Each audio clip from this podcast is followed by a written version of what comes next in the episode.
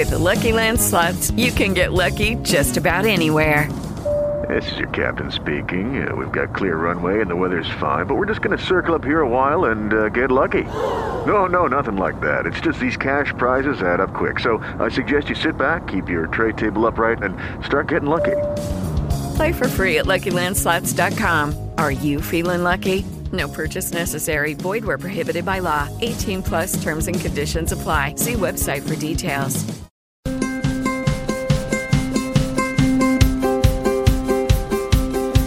In onda una voce delle Dolomiti.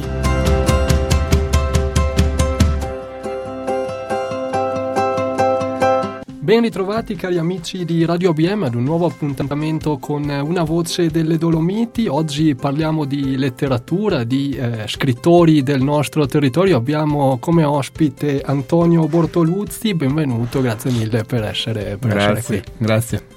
Ecco, Antonio Bortoluzzi, scrittore bellunese al 100%, nato in Alpago nel, nel 1965 ha già all'attivo diversi, diversi, libri, li ricapitolo in ordine cronologico, quindi eh, senza dare importanza non più all'uno, non più all'altro, insomma in ordine eh, cronologico, Cronache della Valle, che è l'esordio letterario del, del 2010. Poi abbiamo Vita e morte della montagna, Paesi alti e l'ultimo, l'ultimo libro uscito da poco, insomma come si fanno le cose, edito da eh, Marsilio, i precedenti erano invece editi dalla Biblioteca dell'Immagine.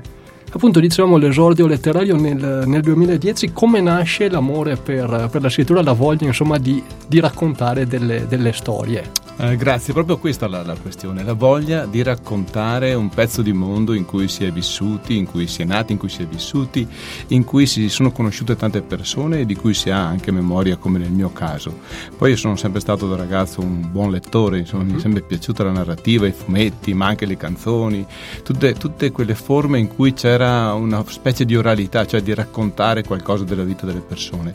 E quindi mi sono anche appassionato alla scrittura, non sapendo come si fa a scrivere scrivere, ma imparando dai libri degli altri e quindi rileggendo i libri che mi sono più piaciuti, gli autori più importanti e cercando di capire come loro costruivano la pagina. Quindi, mh, una volta preso questi, questi piccoli segreti del mestiere, la cosa che mi veniva di, da, da, fare era di raccontare il nostro territorio, la provincia di Belluno in particolare, l'Alpago, se vogliamo fare ancora un focus, ancora, ancora di più la Valturcana dove sono nato, eh, che, era, che, era, questo Novecento, insomma, che secondo me aveva bisogno di essere raccontato per rappresentarne la dignità, l'operosità, eh, le baruffe, le liti, la violenza, ma anche quella voglia di farcela che era secondo me il timbro grande che avevamo.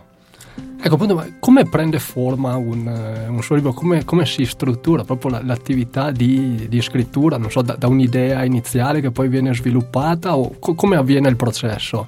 Io sono stato all'inizio un, uno scrittore di racconti, di racconti brevi, quindi in questo caso l'idea era fulminante, magari una conversazione, un oggetto, un pensiero, una fantasticheria al mattino prima di essere completamente svegli, innescava un processo per cui poi ci si accostano tante parole, tanti pensieri pensieri e si svolge il racconto. Per un romanzo il lavoro è mm, leggermente diverso perché c'è un nucleo centrale che però poi va sviluppato in qualche modo. Io i luoghi per me sono, mi ispirano tantissimo, soprattutto i luoghi appunto dicevo dell'Alpago, della Val Turcana dove sono nato, dove ho la vecchia casa che cerco di tenere in piedi e mm, lì c'è un mondo che io credo, credevo di aver esaurito con il citato Cronache dalla Valle, che erano 16 racconti brevissimi, e invece avevo solo aperto il cassone dei grandi ricordi e delle grandi storie. Quindi diciamo la scrittura attinge da esperienze personali prevalentemente. Prevalentemente da esperienze personali e eh, in secondo luogo da ciò che mi è stato raccontato. Io credo che le comunità montane, le comunità bellunesi alpine abbiano sempre avuto un grande tesoro di racconti orali e qualche volta sono diventati libri, storie, ma per la maggior parte si sono trasmessi soprattutto attraverso le donne. E quindi ho avuto la fortuna di vivere quegli anni, gli anni 60, in questo piccolo borgo e in cui non c'era la televisione, c'era un po' di radio, niente giornali, pochissimi libri, però tante storie.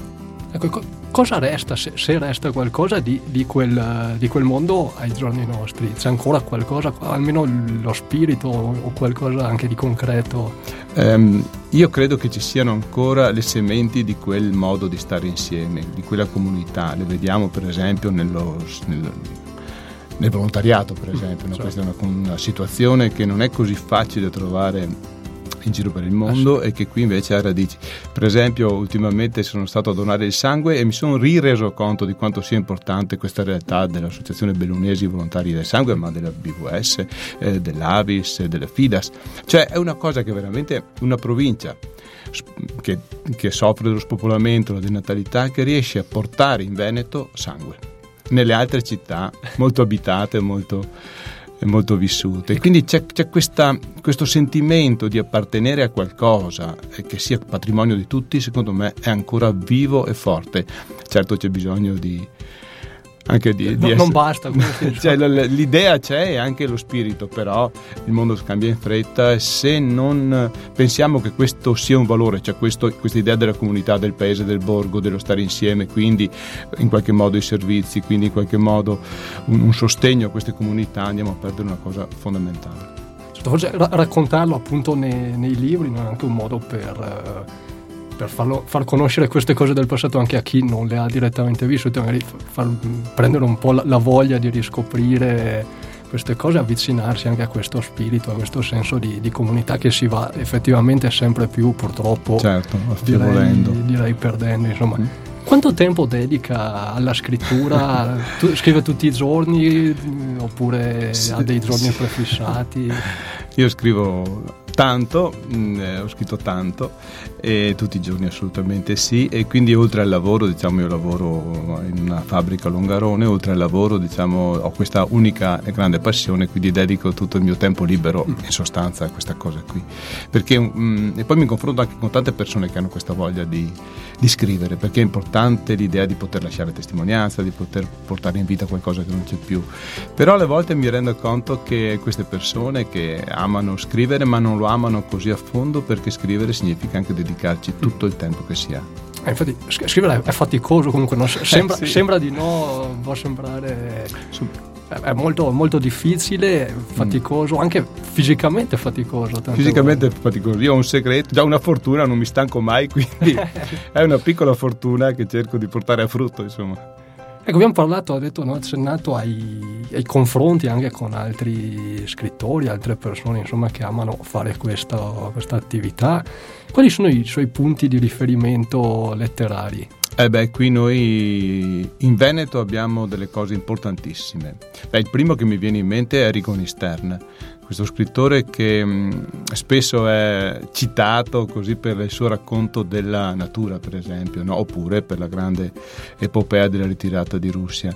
Però, secondo me, Rigoni Stern è essenzialmente uno scrittore rivoluzionario, cioè, rivoluzionario, cioè uno che ha interrotto, per esempio, una cultura che era quella del ventennio, attraverso la sua esperienza in prima linea in Russia, trasformando la sua il suo essere giovane negli anni 20 agli anni 40 in qualcosa di diverso e poi negli anni 60 un'altra rottura rivoluzionaria quando il nostro bel paese andava verso la grande trasformazione industriale lui ha detto ma guardate che c'è qualcosa che abbiamo intorno a noi, abbiamo la natura, abbiamo i boschi, abbiamo un certo modo di stare insieme, abbiamo una cultura per le cose belle. Lui diceva alla fine della sua vita che gli dava piacere vedere una catasta di legno ben allineata, un, un orto eh, ben pulito, curato dalle erbacce Stiamo parlando di un grandissimo scrittore e di un grande eroe di guerra. Ecco. Eh, poi abbiamo Luigi Meneghello, che è uno straordinario scrittore che secondo me deve essere riscoperto al pari di Rigoni Stern perché lui ha saputo portare nella letteratura italiana e mondiale quella comicità tutta nostra che qualche volta riesce anche a trasformare le situazioni drammatiche in qualcosa di sorridente, di positivo e di comico.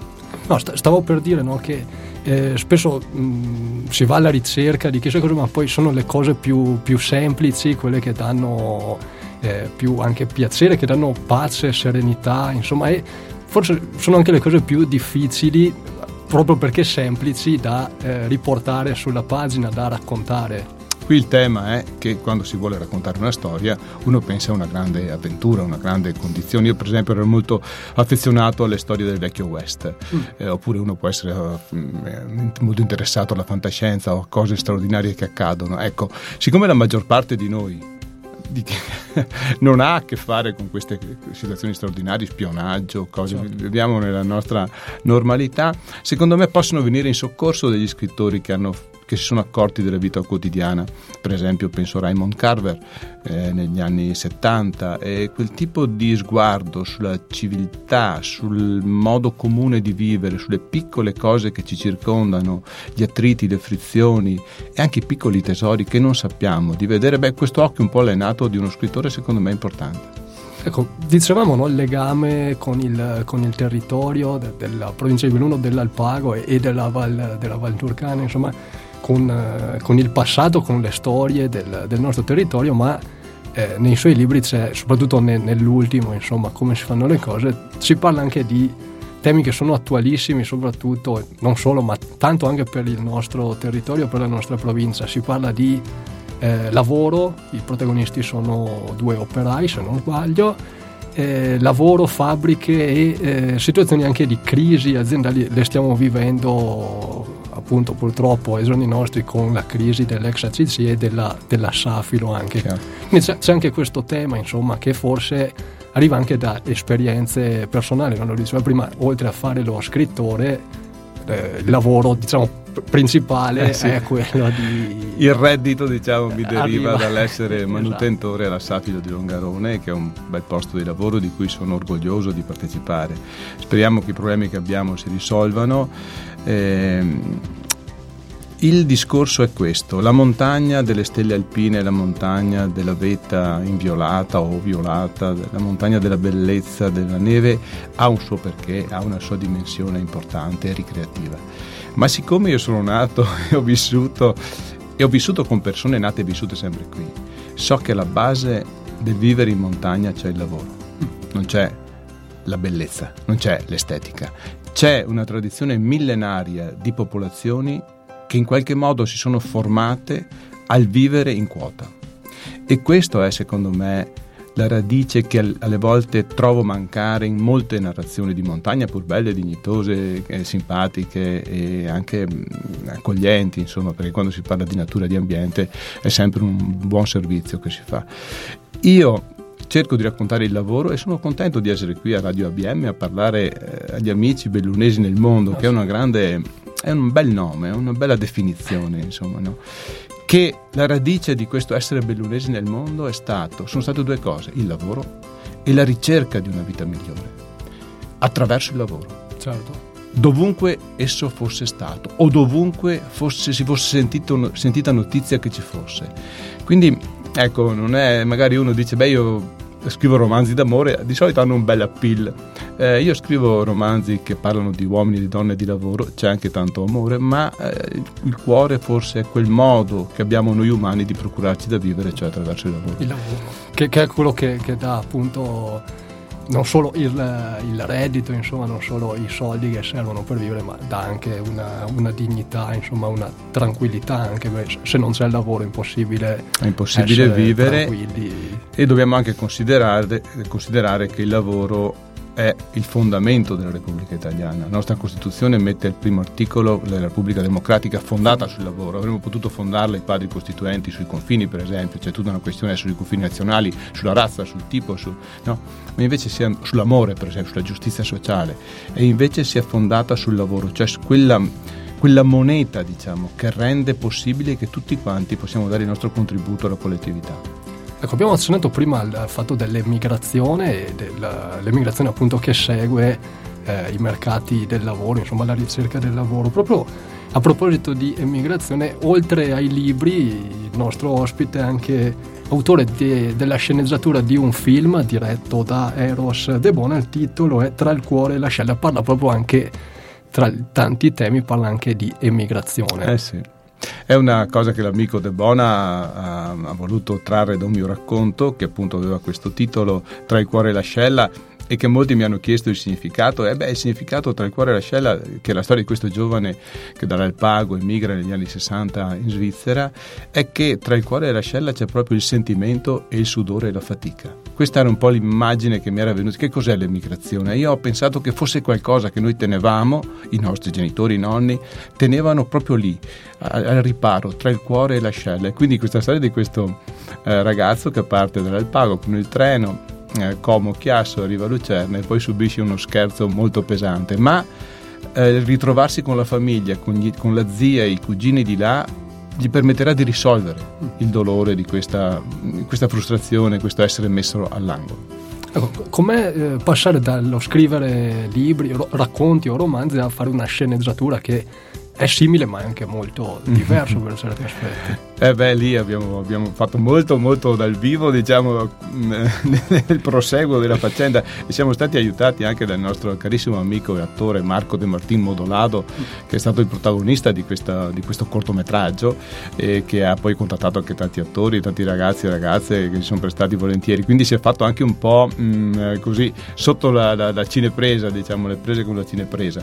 Ehm, il, il racconto era abbastanza strutturato, c'erano già dei dialoghi, la storia era abbastanza semplice eh, no, e poi soprattutto noi avevamo a casa tutti nelle nostre famiglie i vecchi abiti e le vecchie valigie, ah.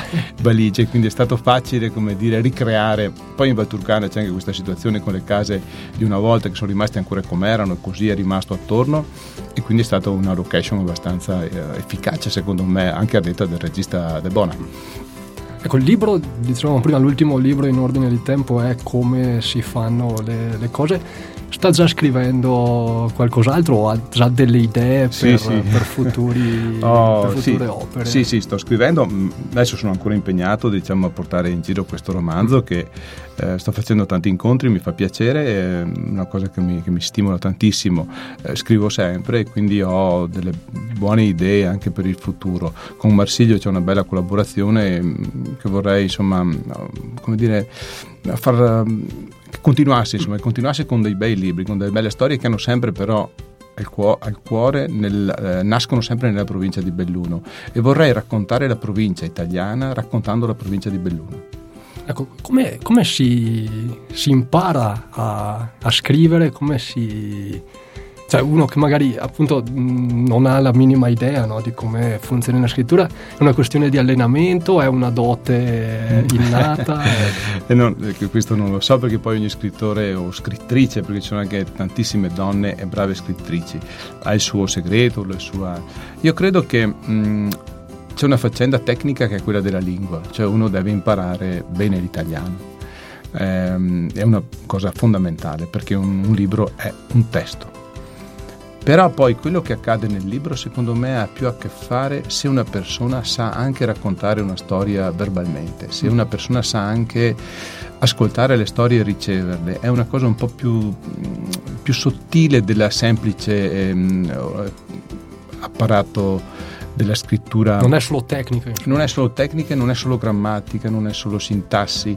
Questo è essenziale, ci deve essere, perché non è ammissibile che ci siano libri eh, scritti male, sciatti, con errori, non stiamo a parlare, ma fatta questa parte, che secondo me si riesce anche leggendo, studiando, provando, amando questa cosa, perché poi alla fine se uno fa il conto di quanto tempo ci si dedica o lo ama, come anche per la musica, l'arte, certo. la pittura fatto questo primo passo importante mh, mm, che dà gli strumenti per cominciare a provare, poi ci deve essere quella, credo, capacità narrativa che noi abbiamo, quasi tutti, e avevano anche le persone che abbiamo conosciuto. Noi abbiamo per esempio in tutte le compagnie, penso anche nei bellunesi nel mondo, i raccontatori di barzellette, i raccontatori di aneddoti. Ecco, questi sono persone che hanno già in sé senza magari padron- avere padronanza della parte grammaticale della scrittura su pagina, hanno già in sé il ritmo il senso della narrazione che è anche un raccontare, poi rimandare, poi svelare, poi nascondere.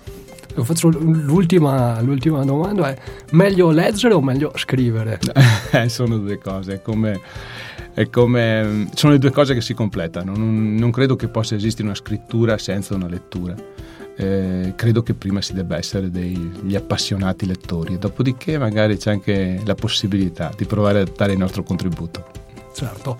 Beh, quindi no, non resta insomma che andare a scoprire, per chi magari non l'avesse mai fatto, non avesse ancora letto i suoi libri, andare a, ad acquistarli o a leggerli in biblioteca, insomma, dove, dove potrà trovarli. So che lei ha anche un, un sito internet, eh, se certo. vuole ricordarci. Ah beh, antoniogbortoluzzi.it è il mio sito, poi ci sono i social, le cose, però la, io faccio anche molti incontri con le persone, a me piace andare anche nei luoghi e perché incontrare davvero le persone significa incontrarli a tu per tu, parlarci e raccontare la mia storia ed essere anche disposto ad ascoltare la storia degli altri. E viviamo in posti, le nostre famiglie, le nostre comunità che sono dense e piene di storie. Certo, quindi storie da, da raccontare ce ne, sono, ce ne sono ancora tante, quindi eh, in bocca al lupo anche per i futuri lavori e auguri insomma perché continui questa, questa bella attività che dà tanta soddisfazione insomma quindi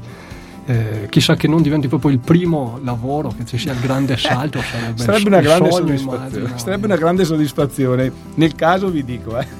ecco, nel caso si ricordi di, sì, degli amici di, di Radio BM. Assolutamente insomma, sì, mi porto nel cuore. Ecco, gra- grazie insomma per essere stato qui con noi, per averci svelato alcune cose insomma, della, sua, della sua attività e ricordo appunto ancora per chi non l'avesse mai fatto di andare a, eh, a leggere insomma, i libri di, di, Antonio Bortoluzzi e di tutti gli, gli, scrittori bellunesi, veneti, insomma, che raccontano il nostro, il nostro territorio perché è molto, molto importante, territorio spesso non valorizzato come, come meriterebbe. Insomma.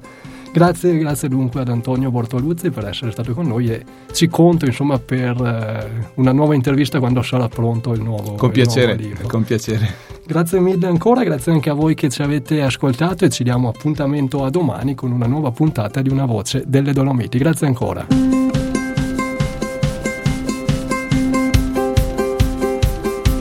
Avete ascoltato Una voce delle Dolomiti